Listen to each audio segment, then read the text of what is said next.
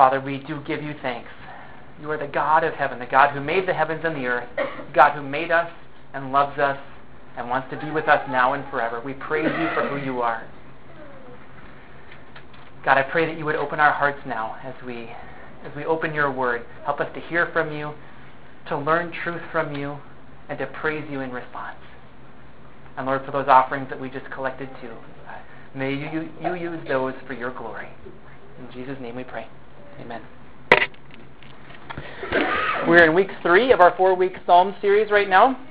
And every year, for those of you that don't know, every year I've been here at Cornerstone Church, we have done a, a series over the Psalms around Thanksgiving because I think it's good for us to remember to thank God, to praise Him for who He is.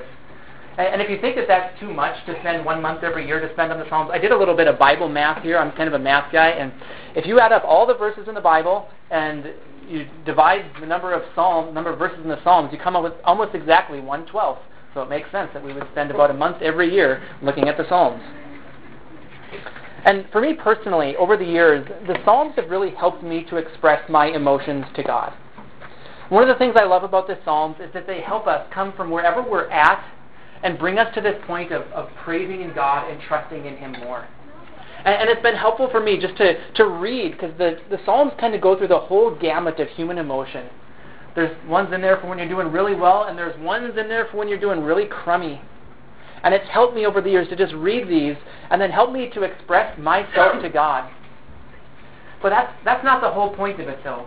It's not just to find a release for myself to say to God how I'm doing. It's also to come to this place where I say, Oh, yeah, God, now I remember that you are good. So that's why we do this Psalm series every year, kind of a checkup for our hearts to see how we're doing. And today we're going to take a look at a psalm that deals with both the highs and lows of life. There are tastes in this psalm of both heaven and hell, of both life and death. And it makes sense because that's what we humans go through. We go through some stuff that we might not want to go through. And the Psalms just take that raw human emotion and bring it to God and ask for help. So that's what we're going to look at here as we look at Psalm 116 today. But I want to ask you this question How do you do in times of difficulty? How do you do when things don't go your way? Have you ever felt despair, loneliness, depression, anxiety? Have you ever felt overwhelmed or in danger? Have you ever felt anguish or trouble or sorrow? Or maybe you're feeling some of those very things right now. What do you do with those feelings? Well, the psalm touches on many of those feelings. And, and before we get into the psalm, I just want to say there's two wrong ways that we could deal with those feelings. One wrong way would be to try to fix it ourselves. To try to say, okay, things aren't going the way that I want to. I'm going to pick myself up by my bootstraps and I am going to figure this thing out. And we can take a very self centered approach to it. The other wrong way, and it's on the very other end of the spectrum, the wrong way to deal with difficult times would be to say, well, I give up. I, I guess uh, this despair that I'm feeling right now, I guess that's the new normal, and I'm just going to have to accept it. Neither of those are a very faithful response. Yet, too often, that's what happens in our minds and in our hearts as we go through these difficult times. Either we trust in ourselves to get us through, or we give up and think that there's no solution. What should we do instead? Well, Psalm 116 gives us the answer. I, I want to read for you now this this chapter in Psalms. It's in your bulletins as well. I love the Lord, for he heard my voice. He heard my cry for mercy. Because he turned his ear to me, I will call on him as long as I live. The cords of death entangled me. The anguish of the grave came upon me. I was overcome by trouble and sorrow. Then I called on the name of the Lord. O Lord, save me. The Lord is gracious and righteous. Our God is full of compassion. The Lord protects the simple hearted. When I was in great need, he saved me. Be at rest once more, O my soul, for the Lord has been good to you. For you, O Lord, have delivered my soul from death, my eyes from tears, my feet from stumbling, that I may walk before the Lord in the land of the living. I believed, therefore I said, I am greatly afflicted. And in my dismay I said, All men are liars. How can I repay the Lord for all his goodness to me? I will lift up the cup of salvation and call on the name of the Lord. I will fulfill my vows to the Lord in the presence of all his people. Precious in the sight of the Lord is the death of his saints. O Lord, truly I am your servant. I am your servant, the son of your maidservant. You have freed me from my chains. I will sacrifice a thank offering to you and call on the name of the Lord. I will fulfill my vows to the Lord in the presence of all his people, in the courts of the house of the Lord, in your midst, O Jerusalem. Praise the Lord. The psalmist is clearly recollecting a time when he was in some pretty great trouble. He describes it in verse 3 where he said, The cords of death entangled me, the anguish of the grave came upon me. I was overcome by trouble and sorrow. He was clearly going through some sort of great trial. And when we go through times like that, it can break us. Have any of you ever been in one of those times and you come out on the other end or, or in the midst of it and you just feel beaten and down? I think that's what the psalmist was feeling here. He was feeling beaten down by life. And too often, people, and even us Christians, we can get stuck in that. If, if we just focus on our problems and the things that are going wrong, but here's something we need to know right off the bat. We were not created to be able to fix all of our problems. If that were the case, if we were created to fix everything, then we wouldn't need God. And we wouldn't need Jesus or what he did for us on the cross. But the truth is, we need God. And when things are going really bad, sometimes it's a reminder to us to say, oh, yeah, I can't take care of it. So, what should we do then when those difficult times come? Well, that's where verses 1 and 2 come in. And I, I love these verses. I want to read them one more time for you here. I love the Lord, for he heard my voice. He heard my cry for mercy. Because he turned his ear to me, I will call on him as long as I live. The psalmist was in despair, and what did he do? He lifted up his voice to God. No more trusting in self, no more giving up. The right response is to go up to God. How do you do it this?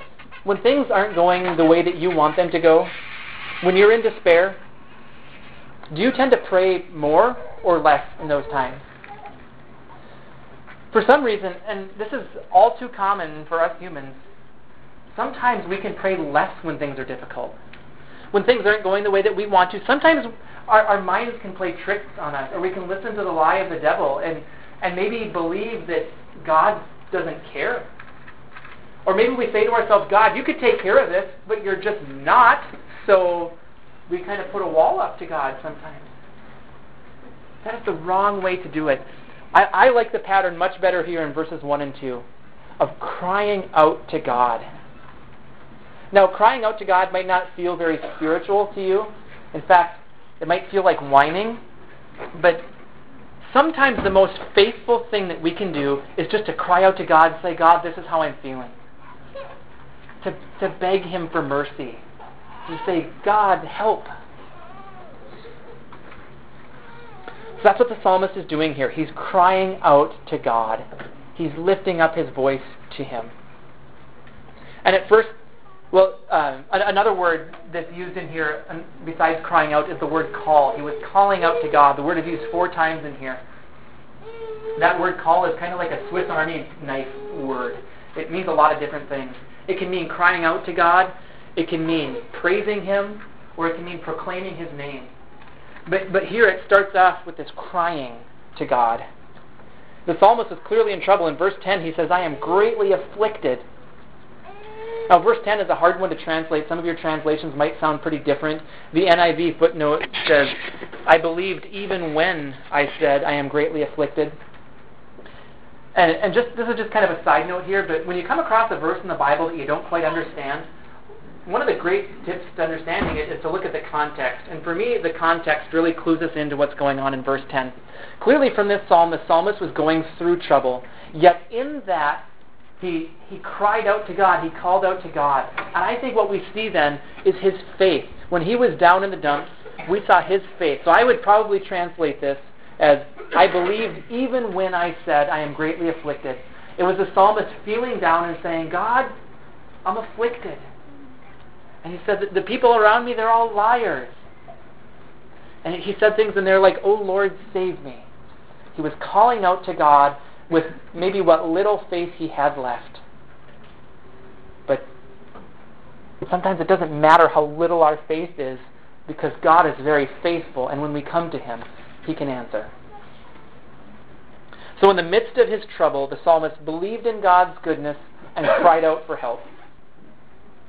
In the midst of hard times, he wanted to praise God. And, and I just want to stop for a point of application here. Do you do that? Are you going through a difficult time right now? Try praising God. It seems weird. It seems, you know, we go through these tough times and I'm supposed to praise God, but actually it's really helpful. And I'm not saying that you have to thank God for the horrible stuff, like thank you that everything's going bad. That's not what I mean. But what I mean is to say, God, thank you that you're still with me in this. God, thank you that you know what's going on here. Thank you that I can come to you in prayer. So the point of what I'm trying to say so far is that we need to remind ourselves to come to God in our troubles. That we weren't created to fix our own problems, that we need God. There is no other way. Trusting in ourselves won't work. Giving up just leads to more despair. So we go up, we go to God with our troubles. That leads us to look at another truth in this psalm. The truth is that God hears us when we call out to Him, like it says there in verse 1.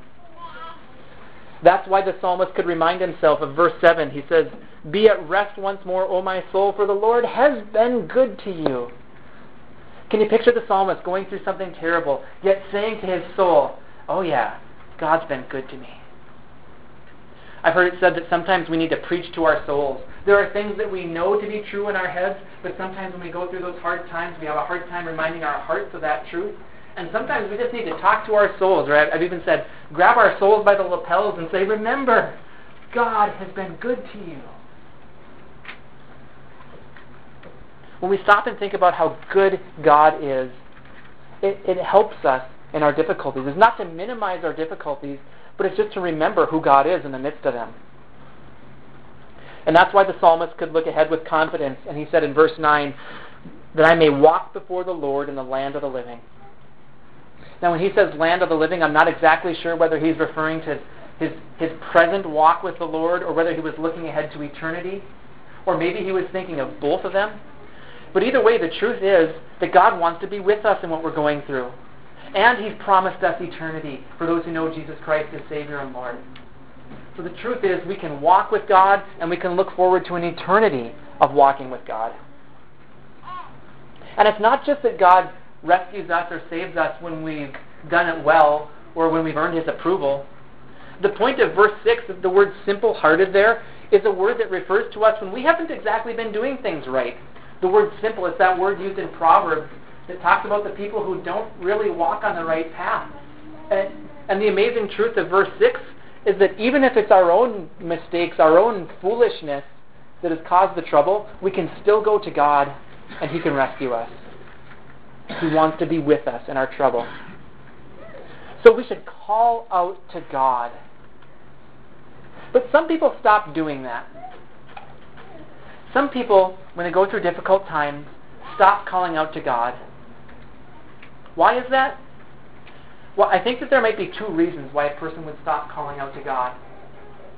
One would be because we think that God can't help or that He won't help either that God isn't willing to help us or that He isn't able to help us.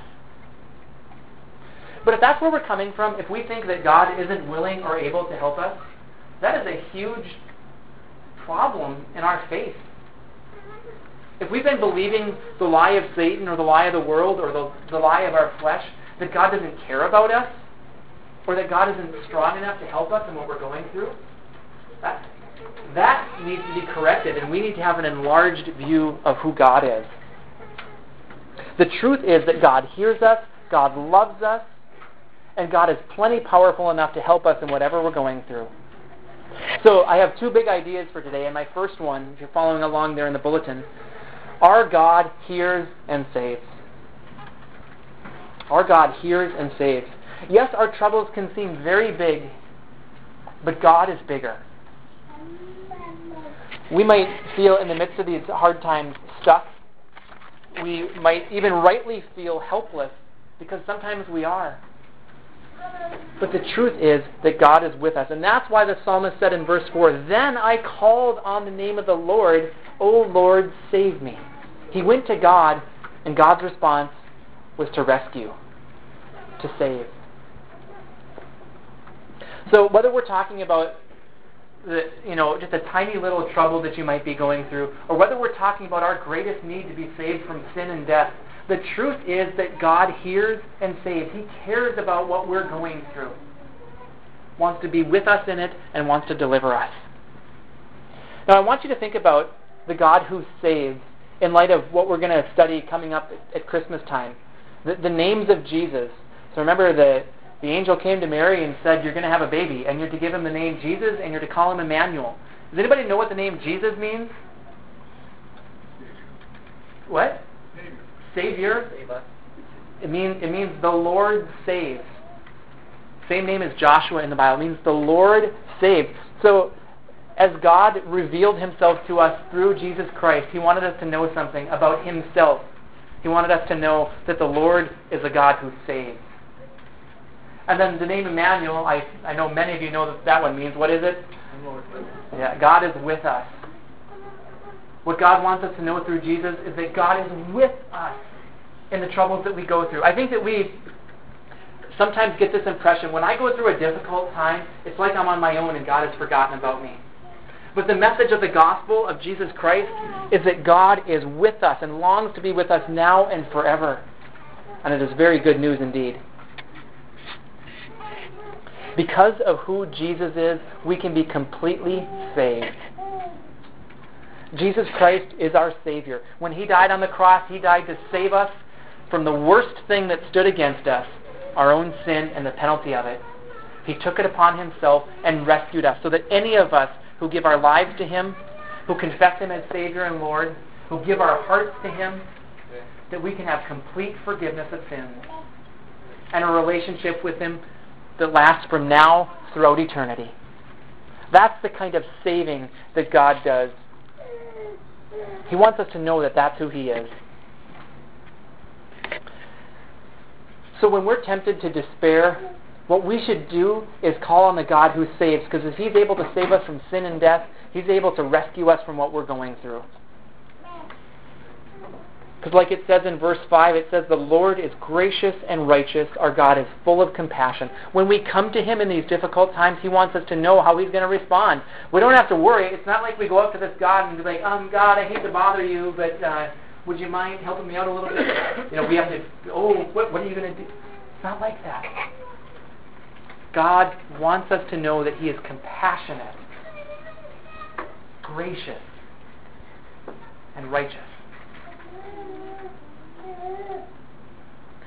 God wants us to know that this is who He is. And my heart for you, as, as we talk about Psalm 116, is for you to know that God cares what you're going through. For some of you, you're going through something that's maybe really terrible and difficult. Do you know that God cares about that? Maybe it's just kind of a little thing, but kind of an annoying thing. Do you know that God cares about that? Maybe it's a total life upheaval sort of a thing.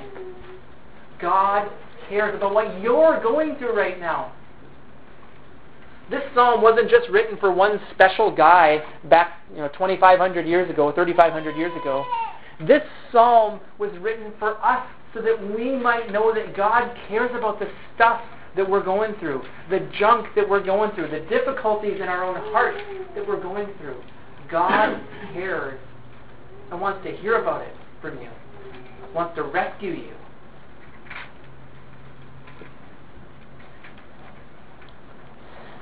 God cares about the big stuff of our life. Uh, even as we think about death, look at verse 15. Precious in the sight of the Lord is the death of his saints. Don't misunderstand that verse. I, there's a note in my Bible here that explains that verse. I'll read it for you. It says, This verse, often read at funerals, in no way implies that God enjoys the death of his people. Instead, it means that he carefully watches over their death and that it matters deeply to him. The whole psalm praises God for saving from death. Our lives matter to God. He watches over us. He cares about what's going on with us. He's not indifferent. He's not too busy. He loves us and He cares. So that's who God is. I've, I've, I wanted to take that time to, to show you who God is and how He responds to us in our difficulties. But now I want to ask a different question. How should we respond? If that's who God is, and, and it's to me it's a glorious picture of God caring about us and rescuing us. If that's true of Him, what should we do? Well, we should worship Him, is the simple answer. Last week I gave a simple definition of worship that it's knowing who God is and living accordingly. So if it's true that God loves us, hears us, and rescues us, how should we respond? Or as the psalmist put it in verse 12, he said, How can I repay the Lord for all his goodness to me? Well, he, he answers his own question in the next seven verses. He gives us four ways that we can and should respond to God for what he's done for us. Now, on one hand, we could never repay God for what he's done. The gift that he's given is so immeasurable that we could never repay him fully. Yet I think that we are to show our gratitude to him for that gift. Pastor friend of mine said this week that gratitude is an indicator of how well we understand the gospel. I, I thought that was an interesting way of putting it, that God has done so much for us, and if we really have understood the great gift that God has given, it should show itself in how grateful we are to God. So, how grateful are you? How well do you understand the gospel message? So, my big idea number two today is that we should repay the Lord with gratitude. We should repay the Lord with gratitude. How do we show this gratitude? Like I said, there's four ways in Psalm 116. First one, from verse 13, he says, I will lift up the cup of salvation. That's the one we talked about at communion time here. To take up the cup of salvation is to embrace all the blessings that God wants for us.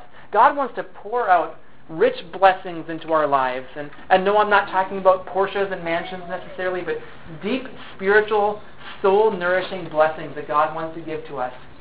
And we are to embrace those from God. And as we embrace them, it's kind of like we lift up that cup of victory and we say, Praise the Lord for what He's done. We, we should tell God how thankful we are. We should tell other people how thankful we are we should show our gratefulness to Him in lifting up the cup of salvation. And, and the word picture of that cup is a cup of blessing that God gives to us. King David said in Psalm 23:5, My cup overflows. That's who God is. The God who, bless, who blesses abundantly. Which is, it's kind of odd to think of. We're, we're talking about trials and difficult times. But the truth is, is that God blesses us abundantly, even to the point of overflowing. Second way that we can show our gratitude to God is from verse 13 and verse 17 to call on the name of the Lord. As I mentioned before, that word call can mean to cry out to Him, or to praise Him, or to proclaim Him. Psalm 105 gets all three of those in one verse. It says, Give thanks to the Lord, call on His name, make known among the nations what He has done. And, and this can be both a public and a private thing. Sometimes just in the privacy of our own homes, we're to find a quiet place sometimes and just cry out to God. And maybe that's where some of you are right now. Maybe that's an application of this psalm for you today. Is that you need to find a quiet place today, a place where you can just cry out to God and say, God, this is what I'm going through. Would you please help me? It's one of the most faithful things that we can do. Or maybe you're rejoicing and you want to shout to the Lord. And that's where public times of praising God are so appropriate. And we're going to end our, our worship service today with the song, Hallelujah to my King. We're going to praise God. It's very appropriate to shout to God in worship. A third way that we can show our gratitude to God, from verses 14 and 18, it says, I will fulfill my vows to the Lord in the presence of all his people. A vow is something that someone would make with God because of God's goodness. So, for example, if someone senses God rescuing them from danger, they might say, God, thank you. I'm going to praise you for the rest of my life for what you've done. Maybe we don't think much of vows anymore, but I think that they can actually be very spiritually beneficial. And I think it's something, something right that we can and should be doing. Here's the basic format of a vow. In light of who God is I will commit to blank. For me, I remember uh, kind of a vow I made. I don't remember it specifically me using the word vow, but I remember some of my teachers when I was in high school saying that the Bible is the Word of God. In His mercy, He has given it to us, and we should commit to reading it. And, and they challenged me to reading it daily. And I, and I stopped I thought about that, and I said, if that's true, which I believe it is, that the Bible is God's Word, then I should get to know it. And I made a commitment to reading it daily. It's kind of a vow that I've made before the Lord. Or look at verse 2 in our psalm. There's another kind of a vow in here. It says, Because he turned his ear to me, I will call on him as long as I live. He came to know God as the God who hears, and his response was to make a vow to praise him, to call on him as long as he lived. Um, Bill Bright, the, the founder of Campus Crusade for Christ, he was a guy, he was a businessman before he founded Campus Crusade for Christ, and he liked to work with contracts and commitments. And he made a commitment to the Lord early on in his life. His commitment was to share the gospel with at least one person every month. And, and I know Bill Bright, and I, I know that he made every effort to fulfill that commitment that he had made to the Lord. And I believe that God blessed that commitment and, and has used Bill Bright and that organization to share the gospel all over the world now.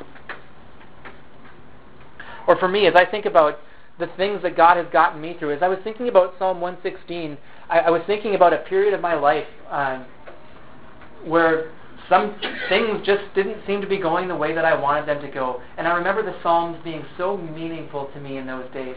And it was so refreshing for me to pick up my Bible, to open up to the Psalms, and just see that I'm not the first one that's ever gone through something like this. And that God is still with me in it, and He's still worthy of praise. And it just reminded me to continue to praise God, even in the midst of difficult times. Again, maybe not an official vow that I made, but my heart's desire was to praise the God who had revealed himself to me as the God who hears. Are there any vows that you've made to God? Are there any vows that maybe you feel like you should make to God today? Again, I don't think it's wrong to make these vows before God in light of who He is, to say, God, because of who you are, I want to commit to praising you all my days. That's a very appropriate thing to say to God. He is worthy of that kind of worship.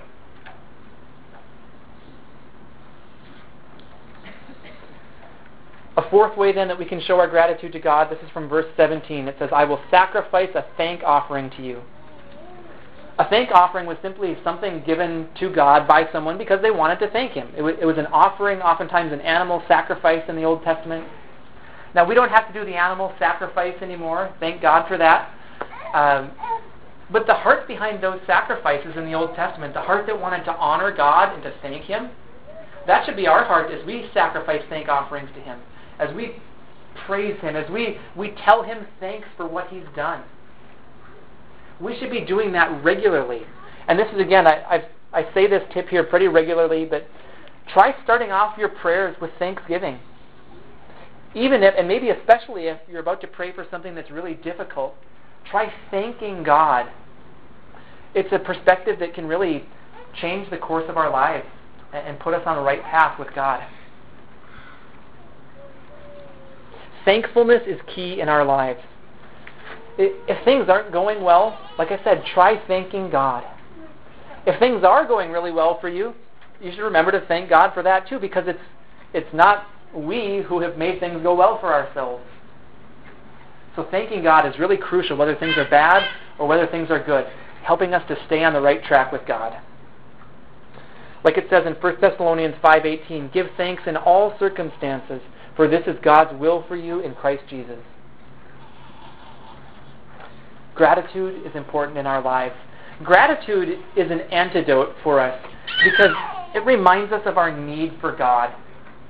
So many of the problems that we face in our lives are when we forget how needy we are before God. Gratitude reminds us to be humble, to say, God, thank you. God, I need you. There are so many things that we can't do for ourselves and being grateful to God reminds us of who we are and how good He is to us. So, really, the best thing that we can offer to God in repayment for what He's done for us is thanksgiving, grateful hearts. That's why this psalm ends with the words, Praise the Lord. Or the Hebrew for those words, want, want a little Hebrew lesson here? Praise the Lord in Hebrew is Hallelujah. You ever heard that one before? Hallelujah. We should be forming within us a lifestyle of worshiping God of thanking Him for who He is, even in the difficult times. As we do that, as we focus on Him, as we gain a clearer picture of who He is, and then as we live our lives according to who He is, that's worship, and that's what we should be committed to doing for the rest of our lives. That kind of worship comes from grateful hearts. So I hope that your heart has learned to be grateful to God, to the God who hears us and saves us. Just a quick conclusion here. It is right to worship the God who loves us. What we see clearly in Psalm 16 is a picture of God and His love for us. And it's right for us to worship the God who loves us like that. 1 John 4:19 says, "We love because God first loved us." Do you see that pattern in this psalm? God showed his love to the psalmist, and the psalmist in response said, "Thank you, God. I will continue to thank you." We should thank God too, and one of the ways we should do it is by worshiping him. Because he cares, we can go to him, and because he loves, we should worship him. And then just again to repeat one thing I said earlier, I just want to repeat again. I want you to know that God cares about what you're going through. I want you to know that He's seen it, that He cares about it, that He has a wonderful plan in the midst of it. He loves you. He wants what's best for you. And He does care about that thing or those things that you're going through right now, you can talk to Him, you can call out to Him, you can cry out to Him. And as you're doing that, I just hope that you remember to be thankful for how good He is, and that your hearts are grateful, and that you want to worship Him. Our God is worthy of praise, so I'll just close my sermon by saying, Praise the Lord. Hallelujah. Would you pray with me? God, thank you for who you are. You are so good to us. You love us. You care for us. You care about what we're going through. And you are the God who saves. You save us from our troubles, and on a much bigger scale, you've saved us from our sin. We thank you for the victory, the salvation that has come to us through Jesus Christ. We again commit ourselves to you, God. Knowing Jesus as Savior and Lord, we want to follow you and worship you all the days of our lives. May we remember how good you are, and may our hearts be grateful, God. You are worthy to be praised. In Jesus' name we pray. Amen.